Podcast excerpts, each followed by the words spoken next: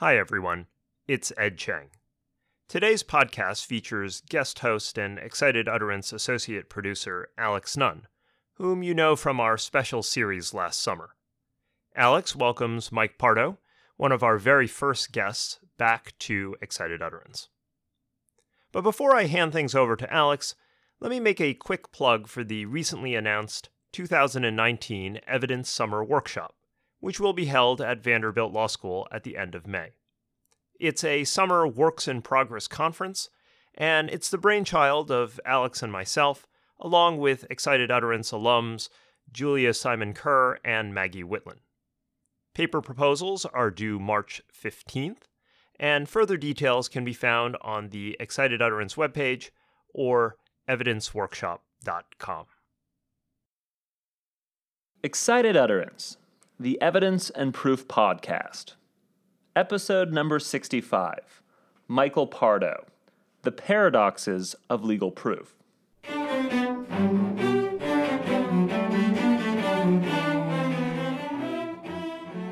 Welcome to Excited Utterance. I'm your guest host, Alex Nunn, from the University of Arkansas School of Law. Excited Utterance is your podcast for cutting edge scholarship and developments in the world of evidence. We bring virtual workshops to you throughout the academic year. Returning to the podcast is Michael Pardo. Michael is the Henry Upson Sims Professor of Law at the Hugh F. Culverhouse Jr. School of Law at the University of Alabama.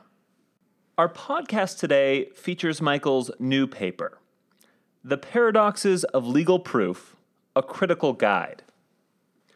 As the title implies, Michael's piece examines the proof paradoxes, or hypotheticals that tend to strain our general understanding of the standards of proof.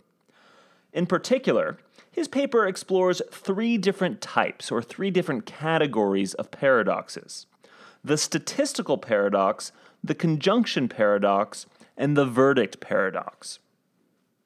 As you'll hear in my discussion with Michael, however, the focus of his paper is not so much in solving these paradoxes as insular problems. Rather, Michael seeks to cut to the deeper issues of legal proof that give rise to the paradoxes in the first place. That is, he seeks to explore what the paradoxes tell us about the nature of probative value and about the nature of proof. By refocusing the debate surrounding the paradoxes on these terms, Michael's paper invites us to use the paradoxes to unearth perhaps dormant issues and dormant assumptions surrounding the proof process. My conversation with Michael today begins with an exploration of the features of proof, before we focus in particular on the proof paradoxes and the lessons to be gleaned therefrom. Michael, welcome back to the show. Thanks. It's really great to be here. I'm a big fan of the show. So, as I noted in my opening remarks, your paper focuses on these so called proof paradoxes, or hypotheticals that highlight some tension or maybe even expose some inconsistency in our current understanding of the process of legal proof.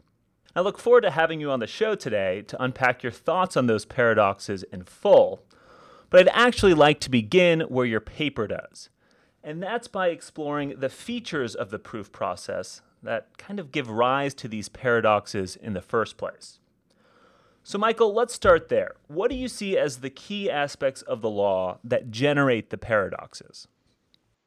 Okay, so what generates the paradoxes seem to be certain assumptions about basic features of the legal proof process. Most importantly, standards of proof and what they require, and the nature of probative value.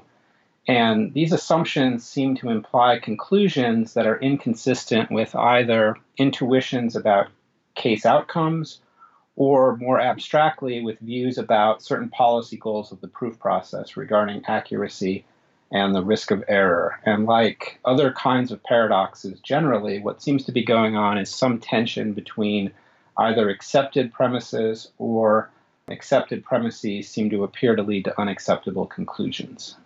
Great. And you note now that there have emerged kind of two primary theoretical counts aimed at explaining or even conceptualizing these features of the proof process.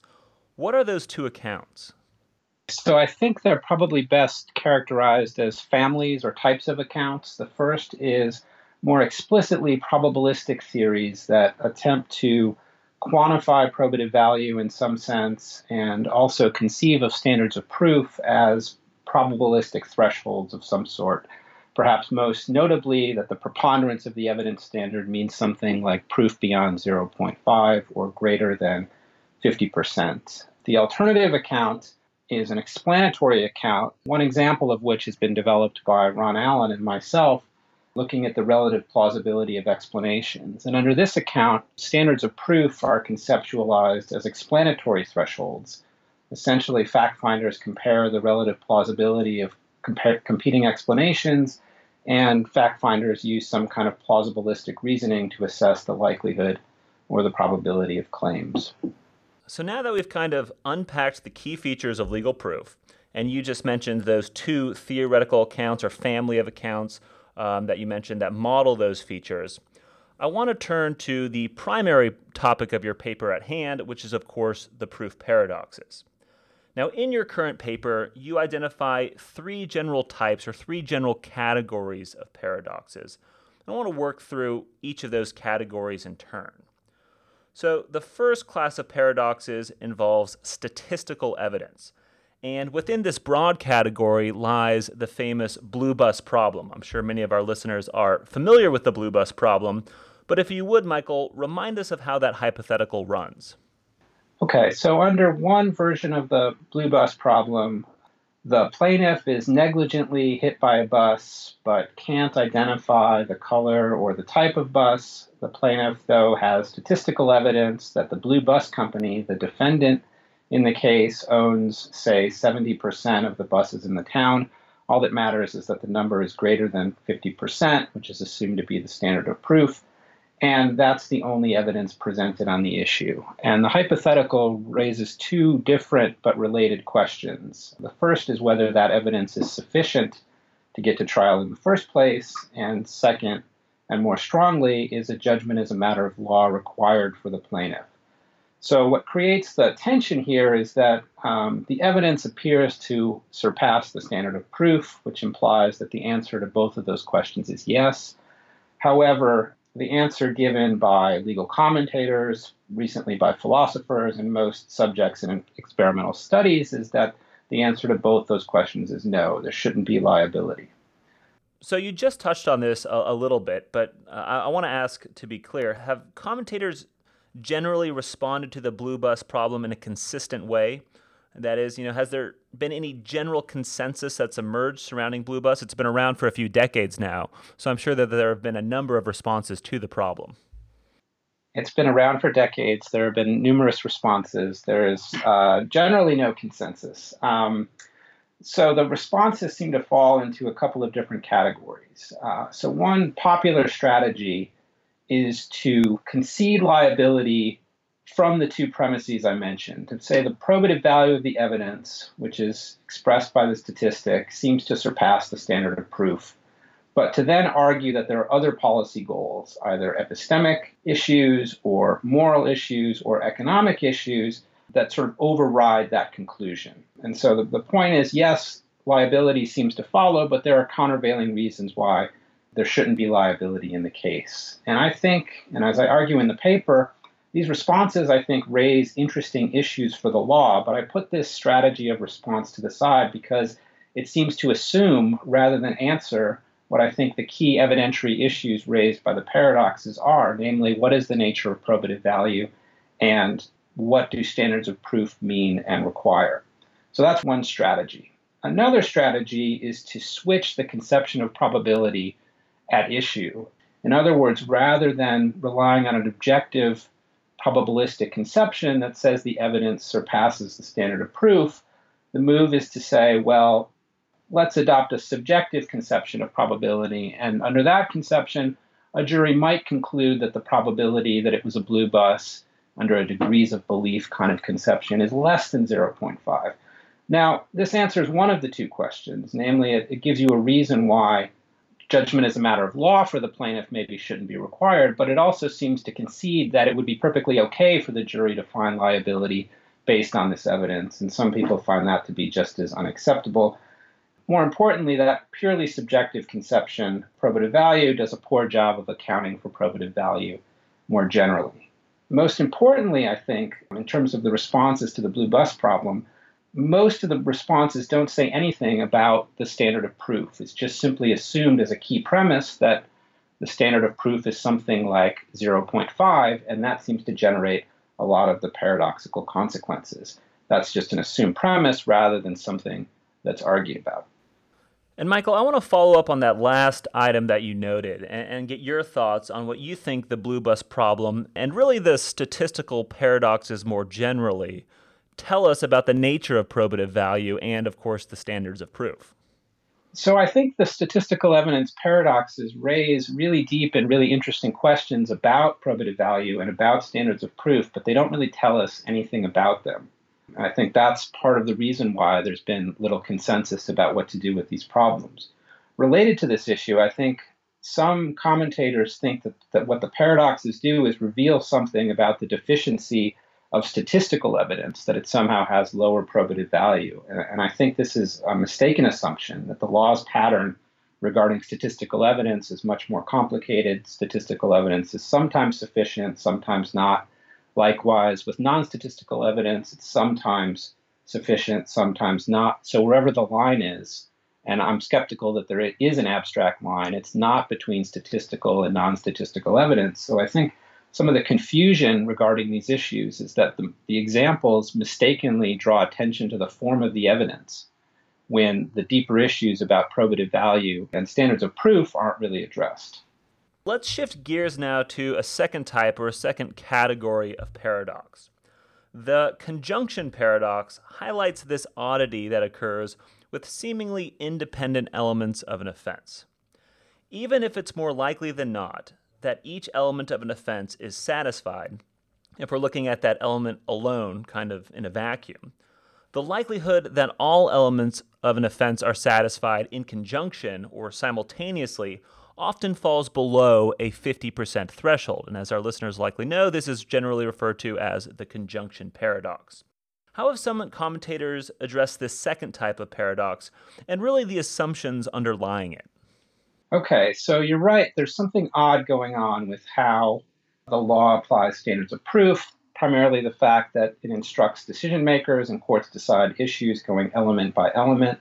So, for example, if a claim involves two elements, both are proven to 0.6, the plaintiff wins. But if those two issues are probabilistically independent, their conjunction is only 0.36 likely.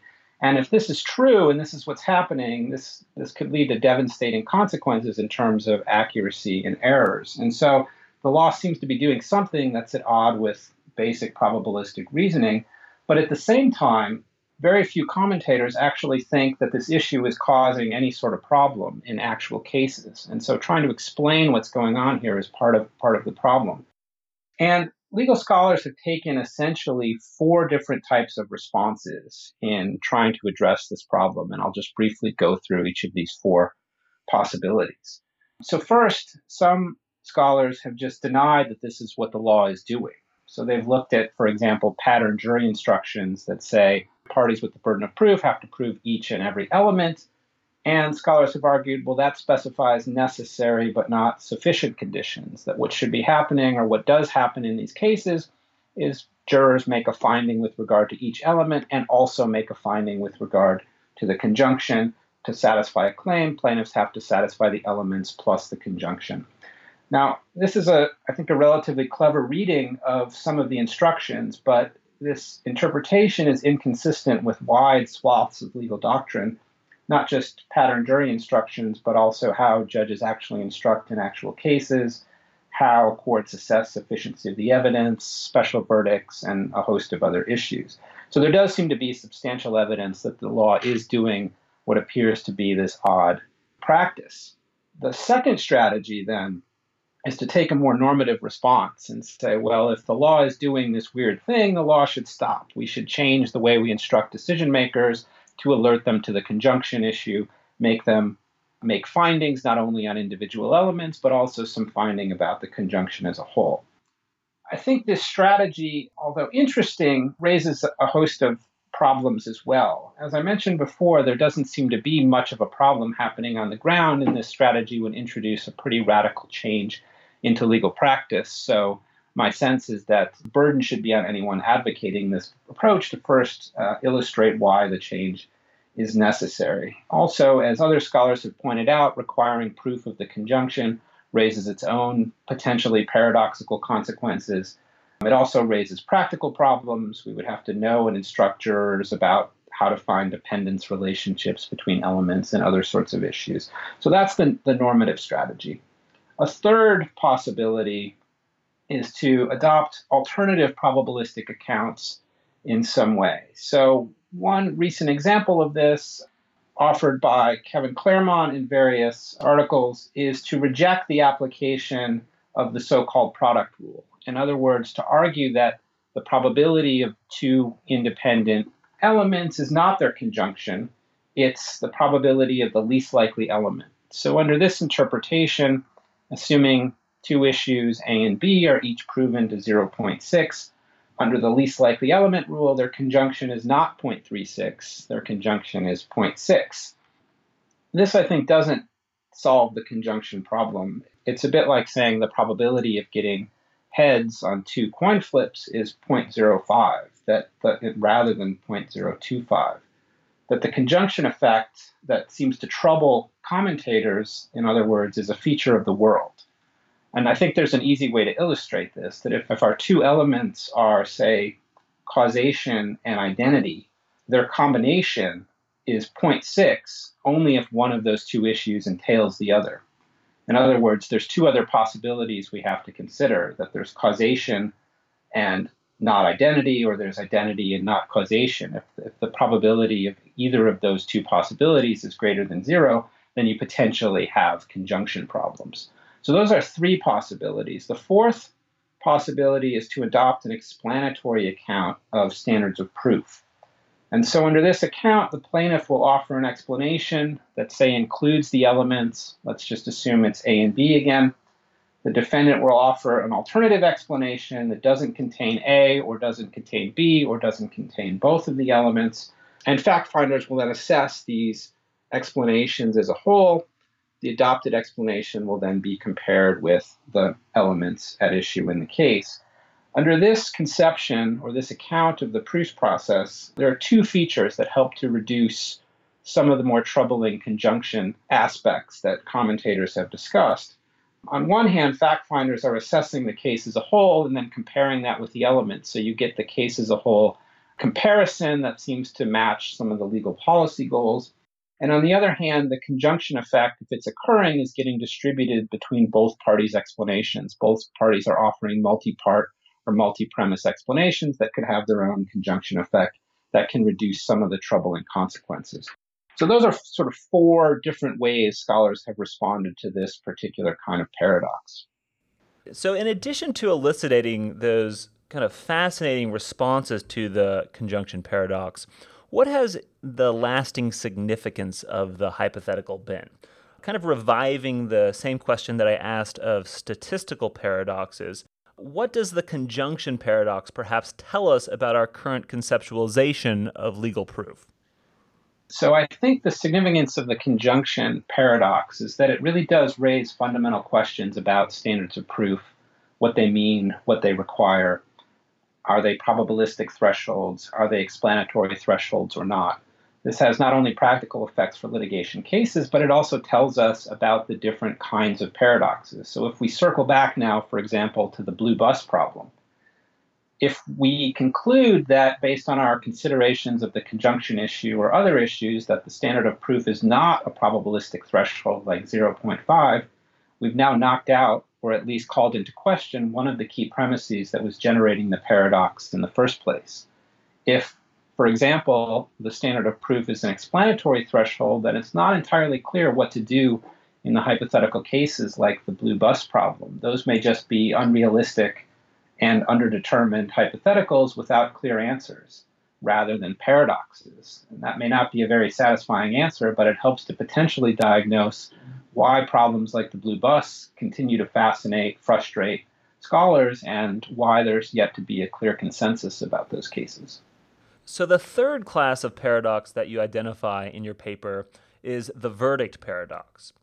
And rather than focusing primarily on a particular type of evidence, like statistical evidence, or the elements of an offense, like we saw was the focus of the conjunction paradox, verdict paradoxes really focus on a decision maker, uh, namely the jury. Of course, some of our listeners might remember this paradox from your last time on our show.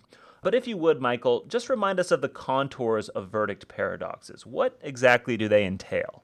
In the paper, I focus on a group decision making problem that can arise in which a group's answers on related issues may produce inconsistent answers depending on whether depending on how you aggregate them, whether you go as a whole, focusing on the conclusion, or whether you go issue by issue. And this is a problem that's not unique to juries. Juries are just one example. You can have similar problems with multi member appellate courts or with any group decision making body deciding interconnected issues. What produces the possibility for this problem with jury decision making is two features of the proof process. One, that some verdicts in some jurisdictions may have a non unanimous voting rule. And secondly, jurors may be asked to give answers on individual elements of claims. When you have those features, you may end up with an overall verdict that every single juror or a majority of the jurors actually rejects. And because of this same feature, you get some of the same effects that we were just discussing with the conjunction problem, only now they're getting spread out among jury members. And like the conjunction problem we just discussed, what seems to be generating a lot of the difficulty is conceiving of standards of proof as probabilistic thresholds like 0.5. So in the paper, I go through a kind of detailed example to try to illustrate how this can happen. I'll try to just briefly explain that example. Suppose you have a decision rule that requires 9 out of 12 jurors to agree. And suppose again we have two issues, A and B, and six of our jurors think that each of those issues is proven to 0.6, and the other six do not. So just focusing on our six who think the two issues are proven to 0.6, we again have something like the conjunction issue. If these issues are probabilistically independent, their conjunction is only 0.36 likely. But let's focus on the six who don't think those two issues are proven. And suppose three of those jurors think A is proven to 0.6, but B is not. It's less than 0.5 and the other th- three think B is proven to 0.6, but A is not. What do we do in that situation? Well, if we're thinking about this as a case as a whole, six jurors think the plaintiff has proven the case, six jurors think that the plaintiff has not. We don't yet have a verdict, our 9 out of 12. Under another line of reasoning, which generates some of the conjunction problem effects, however, the plaintiff wins. Why? Because nine jurors think A is proven, nine jurors think B is proven, and so you have, again, something that looks like the conjunction problem. Why? Because you know six jurors think it's proven, but it may only be 0.36 likely. And you know the other six think it's even a lower probability than that because they think one of the two elements is less than 0.5 likely. If by contrast you think about this from an explanatory perspective, you eliminate some of those paradoxical consequences. What you have instead is a situation where Six jurors accept the plaintiff's explanation that includes A and B. Six do not. And so the result is you don't yet have a verdict. You haven't had a situation arise yet in which nine out of the 12 have coalesced around a particular explanation. Pulling all of these threads together now, Michael, uh, I want to kind of explore the deeper lessons that the paradoxes offer. You suggest in your paper that the paradoxes really provide two key insights. One's general and another is specific. What are those insights? Okay, good. So, the general insight we've alluded to a bit in our discussion, and that's the interrelated nature of the proof paradoxes, that often these problems are treated as separate problems to be analyzed and tried to solve, but in fact, they relate to each other, that answers given on certain kinds of problems carry implications for other kinds of problems. So, one example of this is the conjunction paradox and the verdict paradox both raise deep questions about standards of proof, what they mean, what they require. And how one answers that question or tries to resolve those issues will then carry over with implications for, say, the blue bus problem or the other statistical evidence cases. So that's the general insight that these paradoxes raise fundamental questions about basic features of evidence and proof, and that they can't be cleanly separated, that answers to certain kinds of problems will carry over or have implications for other kinds of issues. The specific insight focuses specifically on standards of proof. For each type of paradox that we've talked about, the probabilistic conception that thinks of, say, the preponderance standard as 0.5 was the key premise that seemed to be generating most of the paradoxical consequences. This, in the paper, I refer to as the odd man out. If we give up this assumption, we eliminate or at least reduce many of the paradoxical consequences in each of the family of problems that we were discussing. So I want to follow up with a question on your specific insight. Um, having argued in the paper that the probabilistic model of the proof process is something of an inferior model, at least relative to the explanatory model, I wonder if you nonetheless have any thoughts on the probabilistic model's kind of sticky persistence. Is perceiving of, say, the preponderance standard as a 0.5 threshold test simply an easy analytical shortcut that we all gravitate towards? Or, and here I'm going to borrow from Lon Fuller's conception of legal fictions, could it be said that a probabilistic conception of proof is something of an admittedly perhaps false proposition that is nonetheless preserved and even endorsed due to a recognition of its significant utility as a modeling tool? So I think the the prominence of the probability model is easy to explain in that it's a it's a powerful and sometimes illuminating way of expressing the policy goals underlying the proof process regarding accuracy and the risk of error. It's not surprising that scholars interested in these issues would be drawn to this way of thinking. But I think the literature over the past few decades has revealed various ways in which that explanation breaks down. It breaks down analytically. Some of the paradoxes reveal this. It breaks down empirically if we look at not only how legal actors behave, but also how legal proof works, how a lot of legal doctrine structures the process, and it breaks down normatively to some extent, at least if we think ought implies can, what would be required to implement such a system in light of the goals may be impossible in, in many kinds of cases. The explanatory account, by contrast, provides a realistic explanation of how the legal system, in all of its complexity, can implement its policy goals through some sort of explanatory reasoning by comparing alternatives. And part of that explanation also includes an account of why the most troubling aspects of the paradoxes are perhaps not so troubling. Final question, Michael. What's next for the literature here? What type of paper do you think would shed additional insight on this issue? So I think there's more work to be done generally on probative value, on standards of proof, and on the nature of proof, nature of legal proof more generally. I think the paradoxes help to reveal these issues and reveal questions, but don't necessarily resolve them.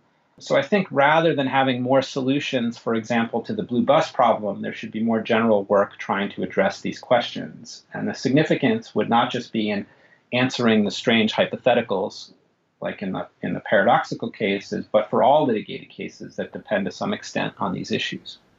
Well, it's been great having you on the show. Thanks so much for coming on. Thanks, it's been fun.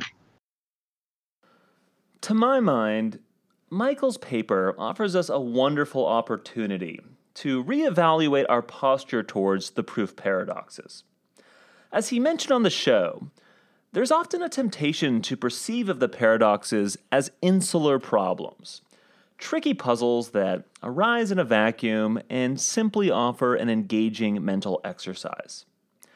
But as Michael's paper emphasizes, the paradoxes are much more than simple hypotheticals. They are demonstrative of an incomplete conceptualization of legal proof. Essentially, they are a symptom of a greater ill.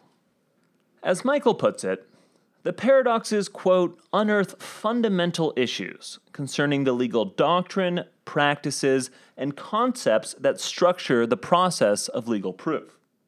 And these issues have important implications, not merely for the examples themselves, but rather for every legal trial and for manifold issues throughout the processes of civil and criminal litigation.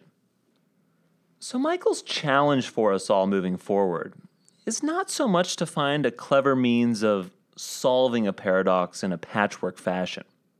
The challenge, at a much deeper level, is to construct an account of legal proof that takes the sting out of the proof paradoxes altogether. And as you survey the literature, you can see that scholars have started to move in this direction. Michael and Ronald Allen, for example, have constructed their conception of proof founded in relative plausibility.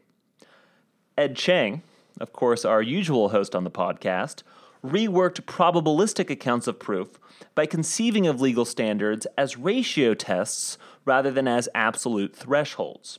Kevin Clermont has reinvented proof by importing principles of fuzzy logic. As Michael's paper rightly identifies, perhaps the paradox's ultimate utility is in encouraging us to directly confront the deeper issues of legal proof. Support for Excited Utterance is generously provided by Vanderbilt Law School's Branstetter Litigation and Dispute Resolution Program, as well as the Vanderbilt Institute for Digital Learning. Excited Utterance is produced by Ed Cheng, and the production editor is Grace DiPietro.